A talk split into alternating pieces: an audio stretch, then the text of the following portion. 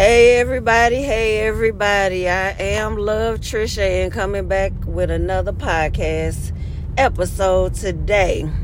So today I want to discuss attitude versus uh reactive. You know, and well, I don't want to use the word abuse, but that's what it's called now, reactive.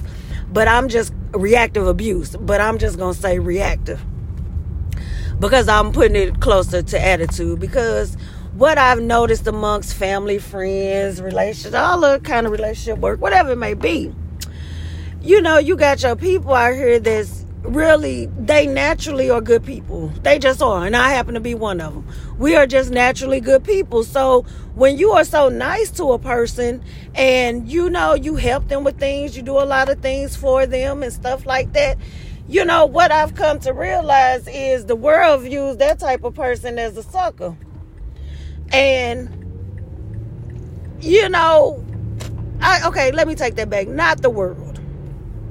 The evildoers. We'll just call them evildoers. they look at it as you being a sucker. We'll say that.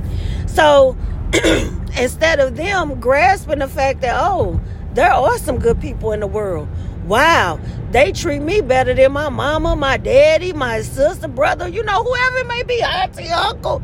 You know what I'm saying? Growing up, they treat me way better than they ever did. But it seems to me now these what we want to call narcissists, but they all just evildoers, people with the wrong heart, some for nothing, trying to get over, want the image. You know, it's a whole list of stuff. It's in the Bible, just don't specifically say narcissists, but I'm working on that too. Just like I'm working on love and activity with that. But instead of these people being glad to have somebody like that in their lives, they rather take advantage of it.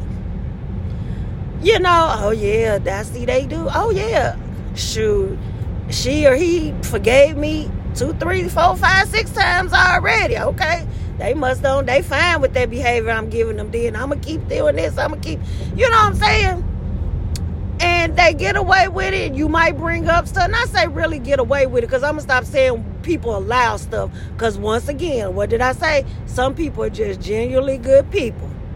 So they feel like the evildoers because they've been getting a lot of forgiveness that, you know, they just gonna take it and roll with it. I guess, you know, some are real sloppy. You hear me?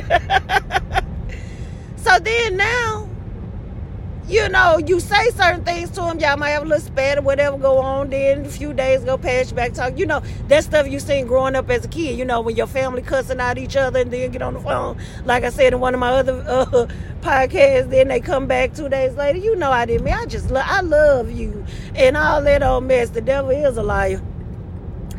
So anyway, like I was saying, these people come and they just, they just get so ratchet with it. You know and they be thinking that because they they be thinking because they doing something that they think they doing behind your back, if that makes sense. You know how them friends gossiping, them, you know, if you're in a relationship, they think because you don't know, you don't know, but you know because if you've been studying a person long enough to have them in your life for years, at some point, that good person, they gonna start being like, well, look, you know, they think I'm, you know, you gonna start looking. First, you gonna, the only way to really understand it and see what you're dealing with is the reflection on yourself, but you gonna start playing this, you gonna start paying attention to this stuff, right? Yeah.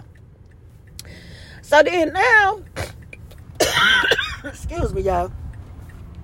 You starting to pay attention to this behavior. Now it's starting to get on your nerves because not only this one person, you might have three, four other people that you acknowledge. You're like, they, they really just using me, like for real, you know.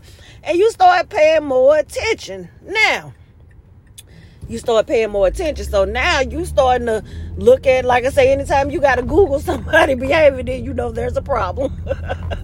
so then it's like, okay, nah, they really think I'm a sucker for real. Okay, now you done got in God's word, and God done told you that heart is deceitful. God and this, that, and other. You like, wait a minute. And it's making sense because of your own situation. That's why people can't tell folks how they should believe in God and this and praise and all that. Because you don't know what God's showing people. You don't know these people prayer, these good people prayers. You hear me?